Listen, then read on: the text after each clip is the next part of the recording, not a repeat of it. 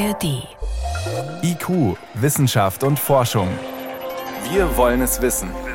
Ein Podcast von Bayern 2 in der ARD Audiothek.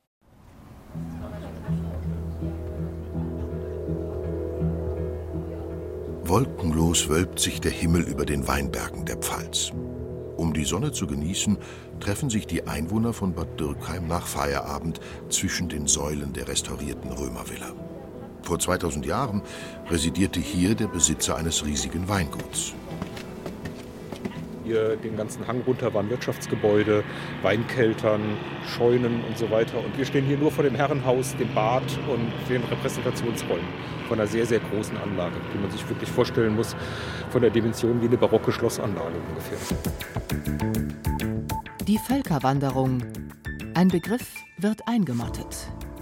Eine Sendung von Matthias Hennies. Weinstöcke wachsen, wo einst die Nebengebäude standen, die Ulrich Himmelmann, Leiter der Archäologie in der Region, aufzählt. Ein Gutshof von solchen Ausmaßen ist in der Pfalz heute unvorstellbar.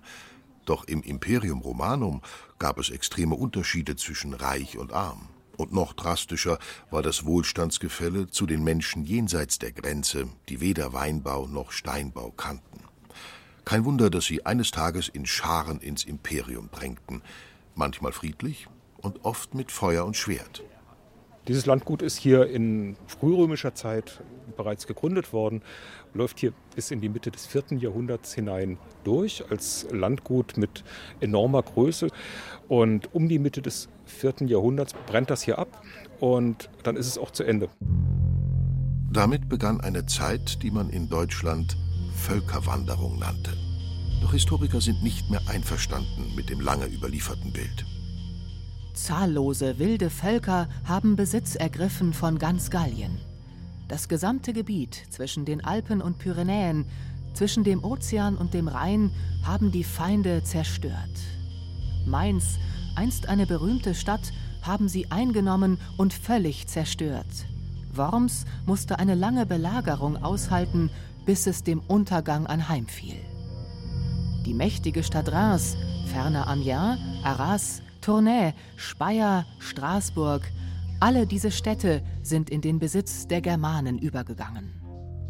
Der Kirchenlehrer Hieronymus malte die Ereignisse im Westen des römischen Reiches später als Weltuntergang aus. Auch andere Geschichtsschreiber entwarfen das Horrorszenario furchtbarer, großflächiger Zerstörungen, und so entstand das Bild der Völkerwanderung, das bis vor kurzem etwa so in den Geschichtsbüchern stand. Auslöser sind die aus Asien kommenden Hunnen, die nach Westen drängen und die anderen Völker vertreiben. Ursachen der Wanderungen sind aber auch die Zunahme der Bevölkerung und nicht zuletzt Kriegslust und Beutehunger. Vom Atlantik bis zum Schwarzen Meer gerät ganz Europa in Aufruhr, weil die meisten Völker ihre Heimat verlassen, um neue Siedlungsgebiete zu erobern. Ob Franken oder Alemannen, Goten oder Gepiden, alle durchbrachen demnach den Limes und zogen mit Hab und Gut, mit Weib und Kind ins römische Reich. Aber so war es nicht. Dieses romantische und gewalttätige Narrativ, das lange auch der nationalistischen Propaganda diente, gehört in die Mottenkiste der Geschichte.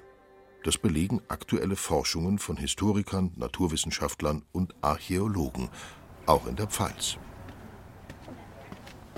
Bei der Ausgrabung der Dürkheimer Römervilla kamen eindeutige Brandspuren zutage. Aber die Archäologen haben an vielen Stellen der Weinbauregion, die auch damals dicht besiedelt war, gegraben. Dr. Himmelmann deutet auf die Hügel jenseits des Dürkheimer Bruchs. Auf der anderen Seite den Hartrand, wo heute die Burgruinen stehen. Gegenüber aber auch gleich der Nachbar, die Villa von Wachenheim, den kann man von hier aus sehen. Die Römervilla in Wachenheim gehörte ebenfalls zu einem Weingut und sie wurde nie zerstört. Sie florierte noch ein ganzes Jahrhundert lang, nachdem der Besitz des Dürkheimer Nachbarn in Flammen aufgegangen war. Auch in Speyer, dem römischen Hauptort, stießen Himmelmann und seine Kollegen nicht auf Zerstörungsspuren. Skelette aus römischen Friedhöfen zeigen keine Kampfverletzungen. Die Stadt ist nicht niedergebrannt. Um 350 begann eine unruhige Zeit, schließt der Archäologe, Es kam zu Barbarenüberfällen, römische Offiziere putschten, bunt gemischte Heerhaufen durchzogen das Land. Doch sie richteten keine großflächigen Zerstörungen an, wie antike Autoren behaupteten. Wir wissen, es gab Bürgerkriege, wir wissen, es gab auch sicherlich lokale Unruhen, die aber offensichtlich nicht in allen Orten gleichermaßen verlaufen sein müssen. Es gibt auch kleinstädtische Siedlungen hier wie Eisenberg, wo wir ganz klar mächtige Zerstörungsschichten haben. Da hat es große Brände gegeben. Und es gibt eben andere Orte, wo aber so etwas nicht feststellbar ist. Das ist das neue Bild der Epoche, die 476 zur Absetzung des letzten weströmischen Kaisers führte. Die Weltmacht Rom ging nicht in einem abrupten Moment mit Donnergetöse unter, ihre Macht schwand nach und nach. In den Provinzen tauchten mehr und mehr Alemannen, Franken oder Guten auf, doch zugleich lief das gewohnte Leben für die Bürger weiter. In Speyer speiste das Aquädukt die Bäder noch lange mit Frischwasser, erzählt Himmelmann. Das alte Bild der Völkerwanderung ist nicht mehr haltbar, erklärt Mischa Mayer, Professor in Tübingen, denn dahinter steht ein Begriff von Volk, der letztlich ein Konstrukt aus dem 19. und frühen 20. Jahrhundert ist. Und nach allem, was wir heute wissen, hat es in der Spätantike und im frühen Mittelalter keine Völker in diesem romantischen Sinn gegeben. Und das andere betrifft die Komponente Wanderung. Da gibt es sehr klare Vorstellungen, die man sich früher von wandernden Völkern während der sogenannten Völkerwanderung gemacht hat. Und die sind mittlerweile wissenschaftlich auch einfach nicht mehr tragbar.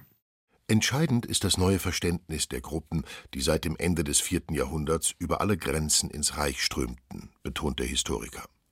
Man kann sie nicht als einheitliche Ethnien bezeichnen, Forschungen der Migrationssoziologie und der Ethnologie zeigen, dass mobile Gruppen wie die Alemannen, Vandalen oder Hunnen der römischen Geschichtsschreiber nicht unbedingt gemeinsame Vorfahren oder eine lange gemeinsame Kulturtradition hatten.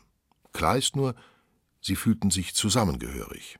Sie haben also gemeinsam geglaubt, eine Gemeinschaft zu sein. Und sie haben auch durchaus zum Teil geglaubt, dass sie eine Abstammungsgemeinschaft sind und haben sich um diesen Glauben herum dann auch ihre eigenen Mythen und Geschichten gesponnen und entwickelt und später dann auch versucht schriftlich festzuhalten und auf die Art und Weise ein Zusammengehörigkeitsgefühl entwickelt, das uns heute von außen betrachtet zunächst einmal wie eine ethnische Einheit dann tatsächlich auch vorkommt.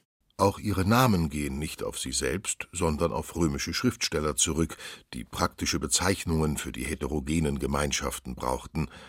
In deren späteren eigenen Aufzeichnungen blieben diese Namen dann oft erhalten. Der Osten des Imperiums mit der gut befestigten Hauptstadt Konstantinopel überstand die Wirren relativ unbeschadet. Im Westen jedoch löste sich das römische Imperium in neue, kleinere Reiche auf. Und das lag vermutlich nicht an der überwältigenden militärischen Übermacht, die die Grenzen durchbrach, wie man lange dachte. Jetzt meinen Historiker, die Politik Roms spielte eine entscheidende Rolle. Denn die Römer und ihre Nachbarn lebten nie in getrennten Welten. Eine verflochtene Geschichte, wie man heute in der Wissenschaft sagt, verband sie schon seit dem zweiten Jahrhundert.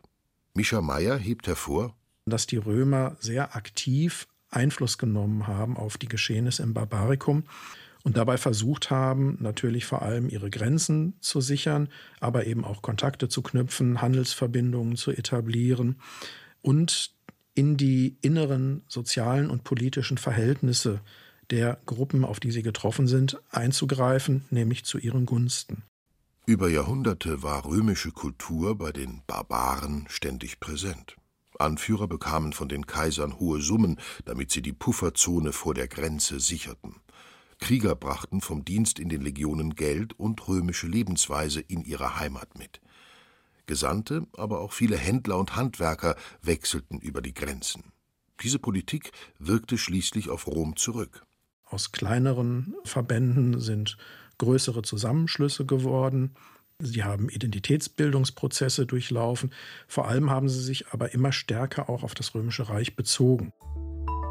So entstanden größere Gemeinschaften, die als Franken und Alemannen, als Vandalen und Goten bekannt und bedrohlich wurden. Sie übernahmen römische Waffen, Moden, Denkweisen und erkannten im wohlhabenden Imperium mehr und mehr ein verlockendes, gelobtes Land. Beging die römische Politik also einen strategischen Fehler? Die Römer hatten etablierte Prinzipien der Außenpolitik, die ja auch viele Jahrhunderte funktioniert haben, aber die eben Folgekosten mit sich gebracht haben, die für die antiken Zeitgenossen nicht so leicht erkennbar und durchschaubar waren, weil sie sich eben erst nach vielen Jahren und sehr, sehr schleichend materialisiert haben. Und gleichzeitig haben wir natürlich ein Wohlstandsgefälle zwischen dem Römischen Reich und den Regionen außerhalb des Reiches, und zwar ein sehr erhebliches Wohlstandsgefälle. Im Römischen Reich konnte man in einer Weise leben und Sicherheit genießen, wie es in kaum einem anderen Gebilde der Vormoderne möglich gewesen ist. Und natürlich hat das Begehrlichkeiten geweckt, ohne Zweifel. Im vierten Jahrhundert geriet das Imperium in eine Schwächephase. Das Machtvakuum fiel mit einer Offensive hunnischer Reiterverbände zusammen, die von Osten nach Europa hereindrängten. Was die Ursache dafür war, möglicherweise Klimaveränderungen oder Seuchen in Zentralasien, ist umstritten. Die Folge waren zwei Jahrhunderte der Unrast. Goten flohen über die Donau nach Süden, Franken und Alemannen gingen über den Rhein nach Westen, Vandalen zogen durch Gallien nach Spanien, Langobarden nach Ungarn. Ihre Routen durch Europa schildern antike und mittelalterliche Chroniken, doch die haben sich als notorisch unzuverlässig erwiesen. Forscher versuchen nun, die Wege der Kampf- und Siedlungsgemeinschaften im Labor mit naturwissenschaftlichen Mitteln zu rekonstruieren. Ihre wichtigste Quelle sind Skelettreste, die Archäologen in spätantiken Gräberfeldern bergen. Um zu ermitteln, ob die Menschen am Ort der Beisetzung geboren oder aber zugewandert sind, entnehmen sie Zähnen und Knochen winzige Mengen Proben und analysieren die Mischung der Isotope darin.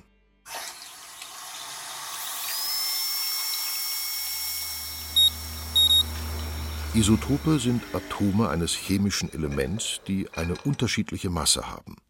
Das Praktische ist, die jeweilige Mischung der verschiedenen Isotope ergibt einen chemischen Fingerabdruck des Elements, den man in Gesteinen, im Wasser oder in Pflanzen messen und in menschlichen Knochen und Zähnen wiederfinden kann. Daraus schließen Forscher zum Beispiel, ob die Ernährung eines Individuums eher vegetarisch oder fleischhaltig war. Auch einige Pflanzenarten lassen sich erkennen. Hirse etwa, die ursprünglich in Zentralasien verbreitet war und zur Römerzeit vermehrt in Ungarn verzehrt wurde. Haben Zuwanderer sie vielleicht mitgebracht?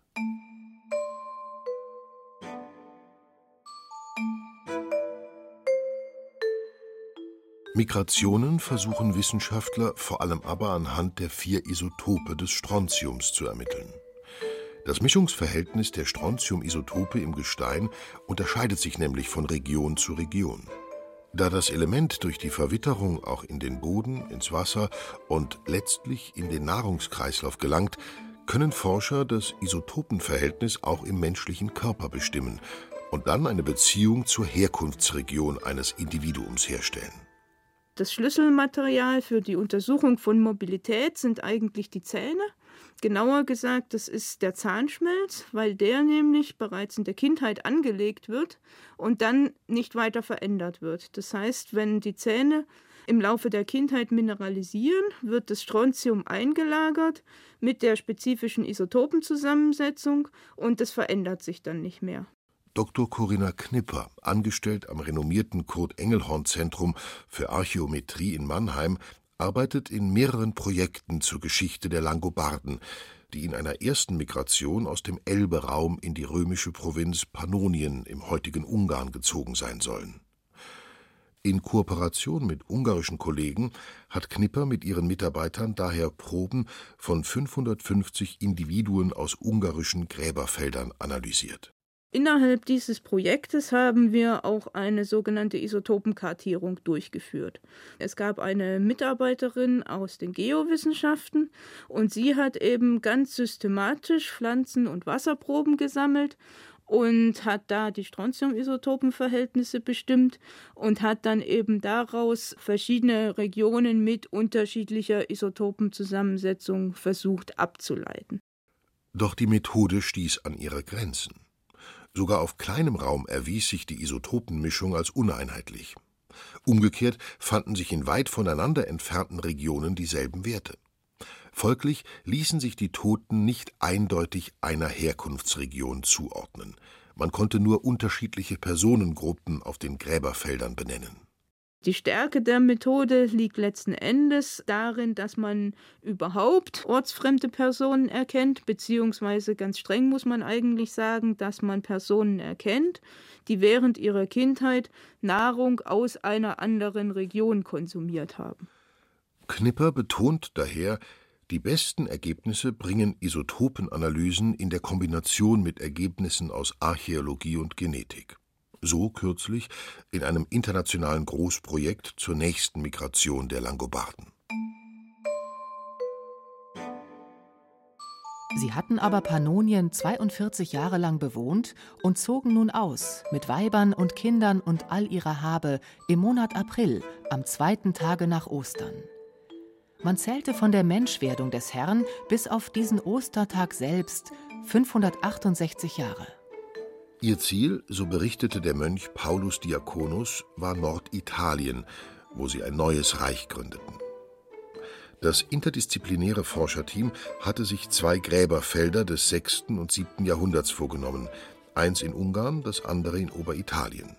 Ziel war erstmals Erbgut, Isotopenverhältnisse und Grabbeigaben möglichst aller Bestatteten zu charakterisieren, um Abstammung und soziale Gliederung der gesamten Gruppe kennenzulernen.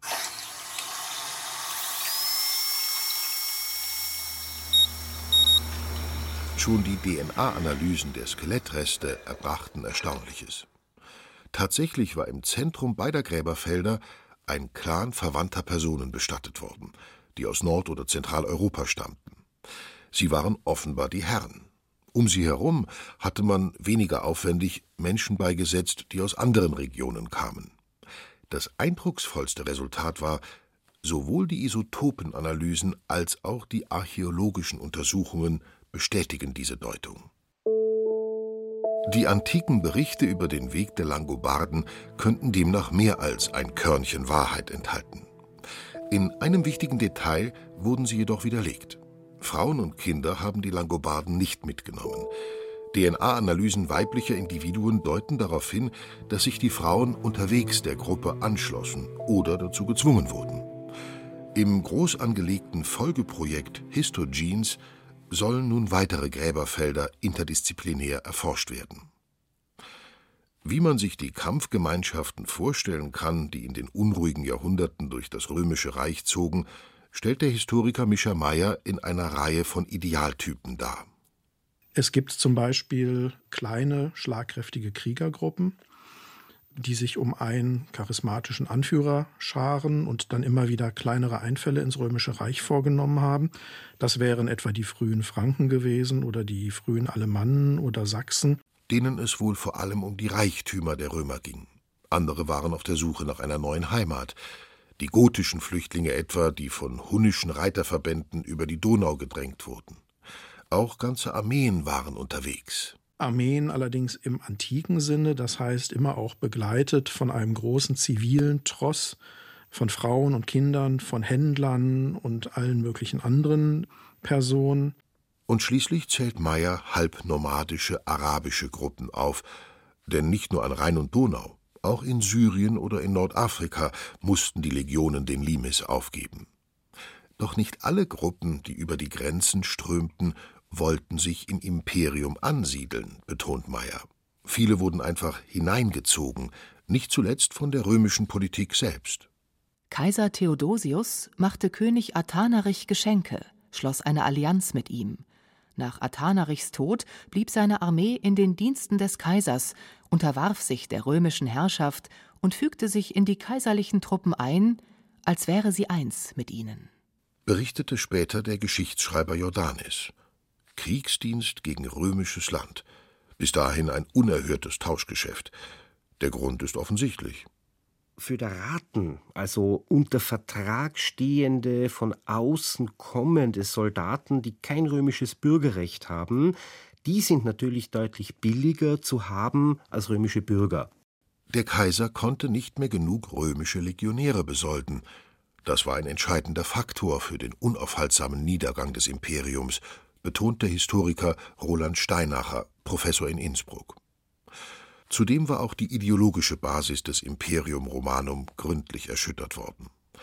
Dass sich mit dem Christentum eine völlig neue Form der Religion in der Bevölkerung verbreitet hatte und im vierten Jahrhundert auch im Staat etabliert worden war, trug ebenfalls zur Instabilität bei. Der tiefe Wandel von Mentalitäten und ideologischen Strukturen, Glaubensdingen, der Schritt zum Christentum, der eine mittelmeerische Gesellschaft fundamental verändert hat. Und so vermischten sich die beiden Sphären, die einst der Limes getrennt hatte, immer stärker. Mal kämpften Legionäre mit hunnischen Einheiten gegen Franken, mal mit gotischen Abteilungen gegen Hunnen und in Bürgerkriegen mit diesen oder jenen gegen Römer. Oberbefehlshaber wurden Männer wie Stilicho, der von Vandalen abstammte, oder Aetius, der lange am Hof der Hunnen gelebt hatte. Der gotische Warlord Alarich führte erst Truppen des Kaisers, dann plünderte er Rom, die frühere Beherrscherin der Welt. Vandalen, Goten, Franken gründeten dann in Italien, Spanien und Nordafrika, in Teilen Galliens und Germaniens neue, kleinere Reiche, die leichter zu verteidigen waren als das riesige heterogene Gebilde, das Rom einst kontrolliert hatte. Stellen Sie sich die Grenzen mal vor zwischen Britannien und dem Euphrat. Das ist ein enormes Gebiet. Das zu kontrollieren und auch mit einem entsprechenden ideologischen Unterfutter zusammenzuhalten, das ist natürlich weitaus schwieriger als einen Teil, ein Bündel von Provinzen, wie dann zum Beispiel Nordafrika oder Gallien oder Italien, als partikularen politischen Apparat zu organisieren. Doch das Imperium verschwand auch dort nicht. Römische Kultur erwies sich als der Kitt der Kontinuität, der Antike und Mittelalter verband. Im Westen entwickelt sich eine letztlich ja auch kontinuierlich antike Struktur. Denken Sie daran, eine kontinuierliche katholische Kirche, die die lateinische Sprache als Sprache des Gottesdienstes der Liturgie, wie aber auch der Bildung der Überlieferung weiter verwendet. Die Kirche ist die spätantike bürokratische Struktur, die kontinuierlich fortbesteht. Die Übergangsphase, früher Völkerwanderung genannt, zog sich vom 4. bis ins 6. Jahrhundert hin. Manche Historiker zählen auch die arabische Expansion im 7. Jahrhundert noch dazu und sprechen erst danach von der neuen Epoche, dem Mittelalter. Der Untergang des Weströmischen Reiches zog sich sehr lange hin. Für Zeitgenossen kann er kein radikaler Einschnitt gewesen sein. Wenn man als Handwerker in Speyer lebte oder in der Pfalz Wein anbaute, änderte sich nicht viel. Der Archäologe Ulrich Himmelmann meint, dass die Menschen diesen Bruch nicht so wahrgenommen haben, ach Gott, jetzt ist das Römische Reich weg, sondern dass für die Menschen viel länger, als wir das glauben, das Römische Reich eigentlich der Staat war, in dem sie lebten und dass das Römische Reich eigentlich fortbestand und jetzt gerade in der Krise war und eben lokale Autoritäten dieses Machtvakuum füllten und letztlich, dass Karl der Große sich um 800 dann genau auf diese Tradition beruft, entspringt sicherlich aus diesem vorhandenen Gefühl dafür, dass es da eigentlich einen Staat gab, der eben gerade renoviert werden muss.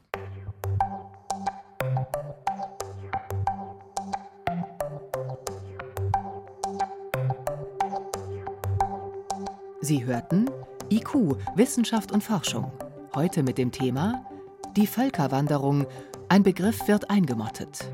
Eine Sendung von Matthias Henjes. Redaktion Thomas Morawetz.